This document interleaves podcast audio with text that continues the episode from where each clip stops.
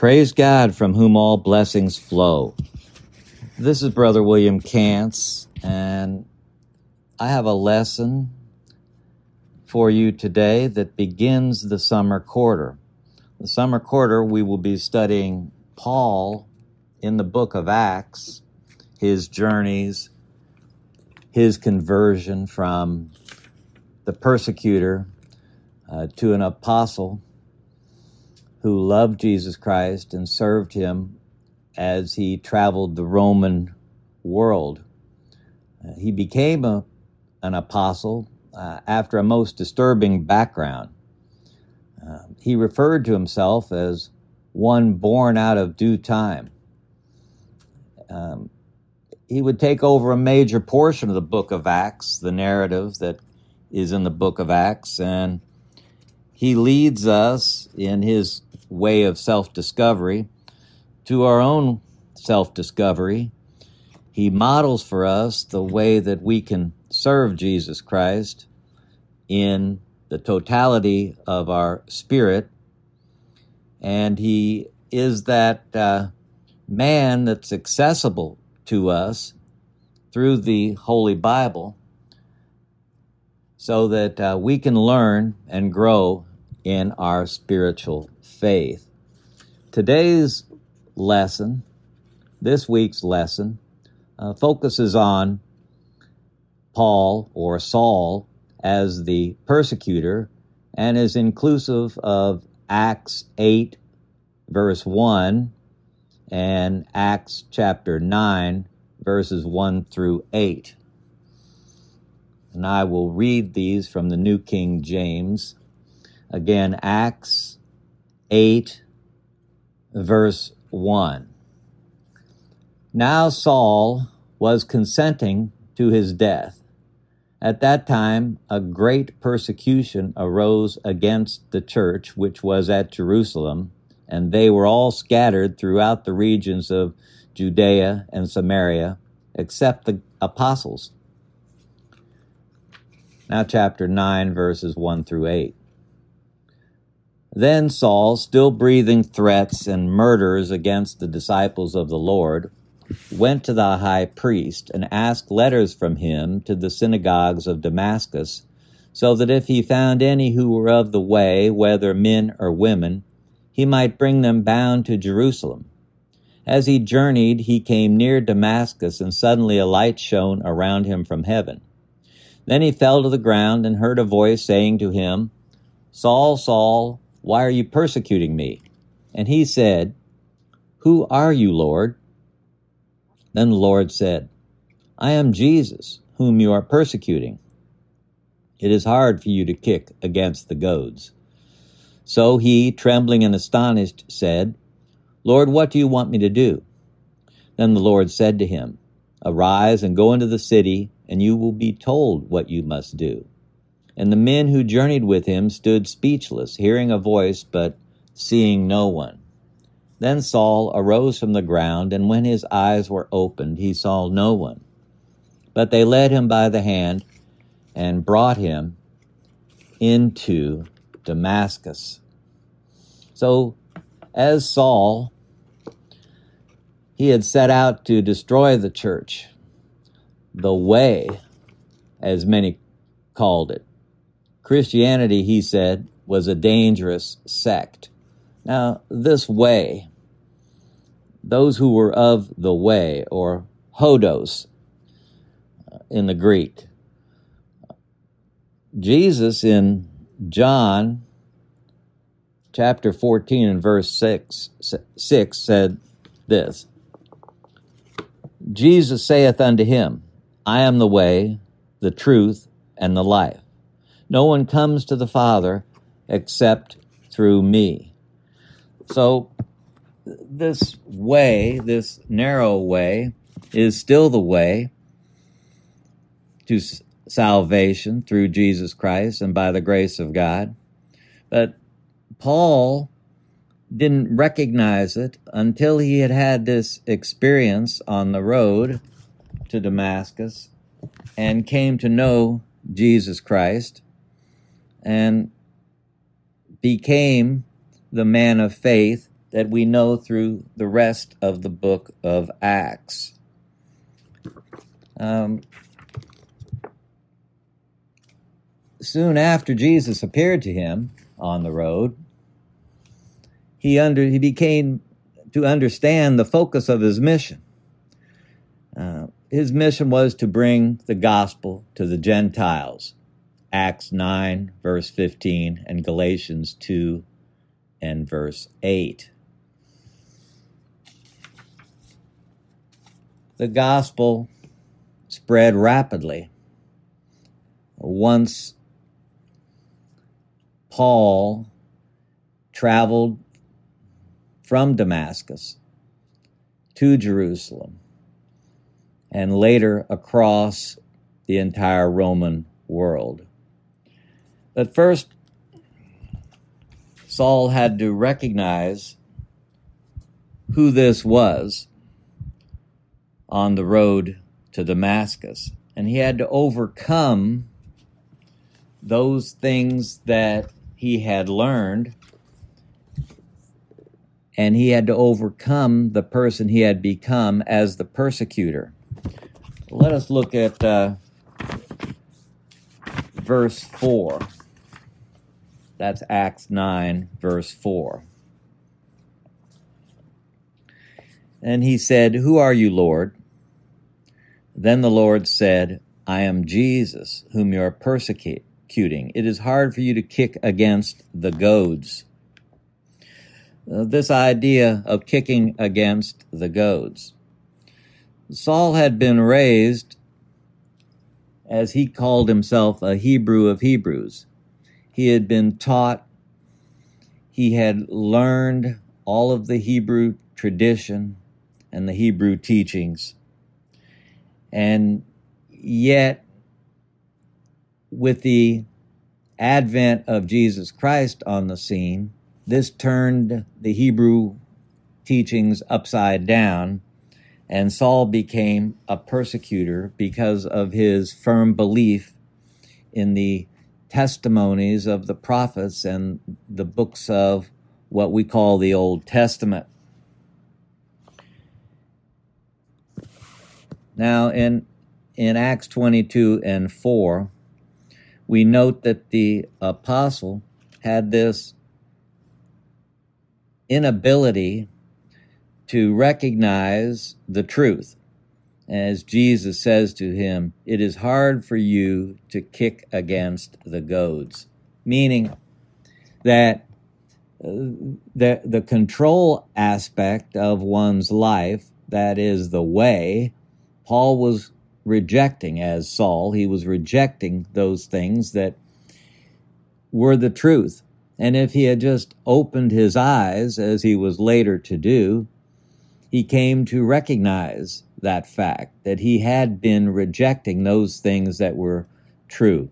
And sometimes in our own lives, we, we resist what we know to be truth. We resist those things that are the way that we should follow, and it makes our life more difficult.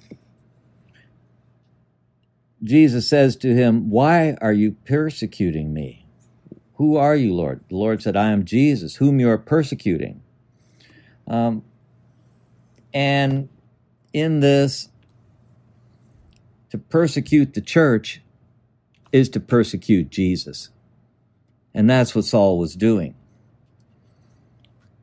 1 Corinthians 12 and 27 notes, Now you are the body of Christ and individually members individually. Ephesians 1 22 and 23.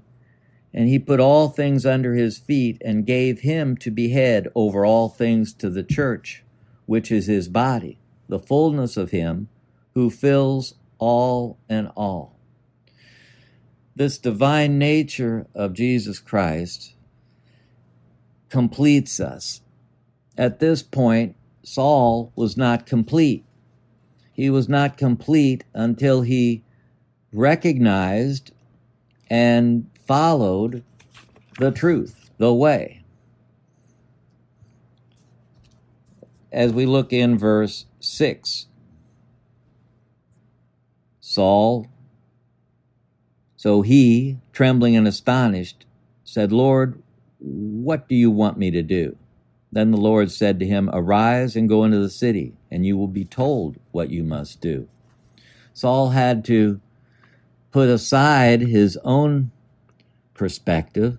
He had to put aside the Hebrew teachings and give in to what he came to recognize as being the truth.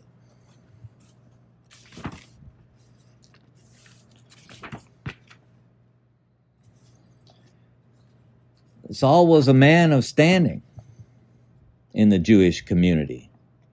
He had been trained in one of the finest universities of the Greeks at Tarsus, and he had been trained by famous contemporary Jewish teachers. He was fluent in Greek, Aramaic, and perhaps other languages. He had no ulterior motive for becoming a Christian. He had no motivation in his own life to becoming a motivation other than this calling, this recognition of Jesus Christ. He was, in fact, on his way, as we note in chapter 9, he was on his way to uh, bring Christians to trial, to, to punish, to jail, and even to kill those who were following the ways. But in a blinding light, Jesus appeared to him. And Paul fell to the ground. And he was asked, Why are you persecuting me? And this zealous Jewish prodigy then recognized and confessed ultimately Jesus Christ.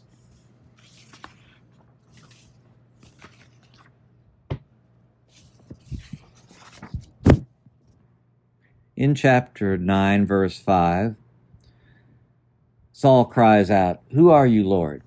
Then the Lord said, I am Jesus, whom you are persecuting. It is hard for you to kick against the goads. Resisting a power, as Saul was doing, a power that's altogether superior to our own, is profitless and perilous experiment when that power is of God. The goad pricked more sharply the more the ox struggled against it. Similarly, individuals demonstrate this struggle against truth by violating the plain laws of God, by refusing to do what their conscience requires, by pursuing a course filled with unrighteous actions, by refusing to submit to the dealings of providence, and in any way opposing God. Paul had been a blasphemer as Saul the oppressor of followers of the way. He came to know of the glorious hope of the resurrection of Jesus. He had been predisposed, though he didn't know it, to believe from the indirect teachings that he had received as a Hebrew. And now this direct experience transformed him into the soldier of faith we know. Paul came to know the truth. This truth is the God given understanding that we serve a self revealing God. The Son is the self manifestation of the Father knowing the Son, compels a believer to share the good news regardless of their circumstance. For example, Paul writes from prison in Rome to the Philippians, Philippians 1 and chapter 12. But I want you to know, brethren, that the things which happened to me, have actually turned out for the furtherance of the gospel.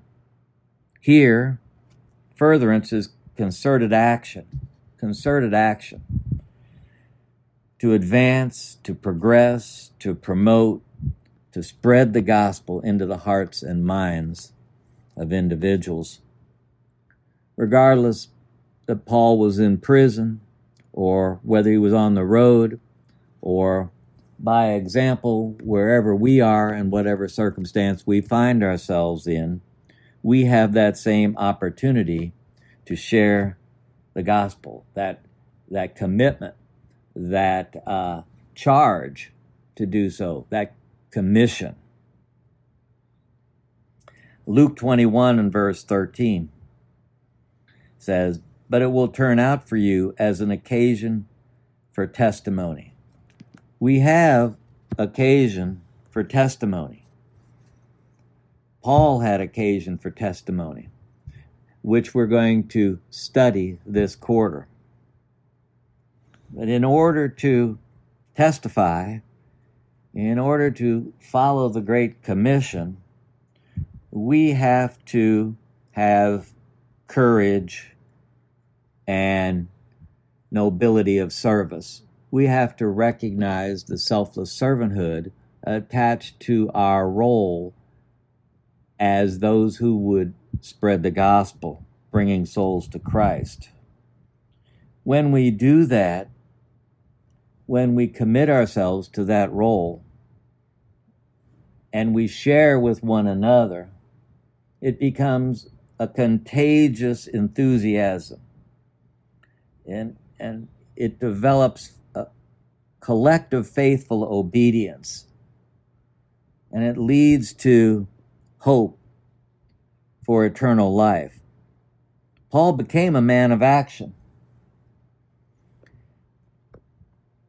He became a gatherer of souls. It reminds me of the narrative in Mark 6 and 43 and they took up 12 baskets full of fragments and of the fish. The harvest is available. The fragments of a broken world, broken souls in the world, are available. We must become the gatherers, those who seek out, those who teach, those who bring souls to Christ. Paul is our model. In his modeling of Jesus Christ, he demonstrates leadership in crisis, in desperate times. Uh, we live in desperate times. We live in times of crisis. In order to serve in these times, in order to bring souls to Christ, uh, we must do at least five things, as noted. We must plan or design from the heart and the head.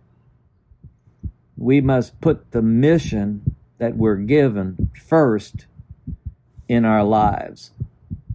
We must aim for speed, doing now what needs to be done, acting in the now, acting in the present.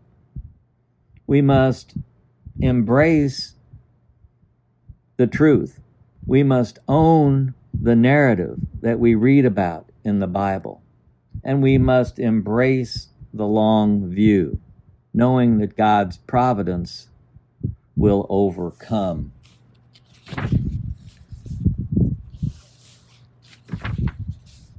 His legacy, Paul's legacy, we will read about as we study this quarter.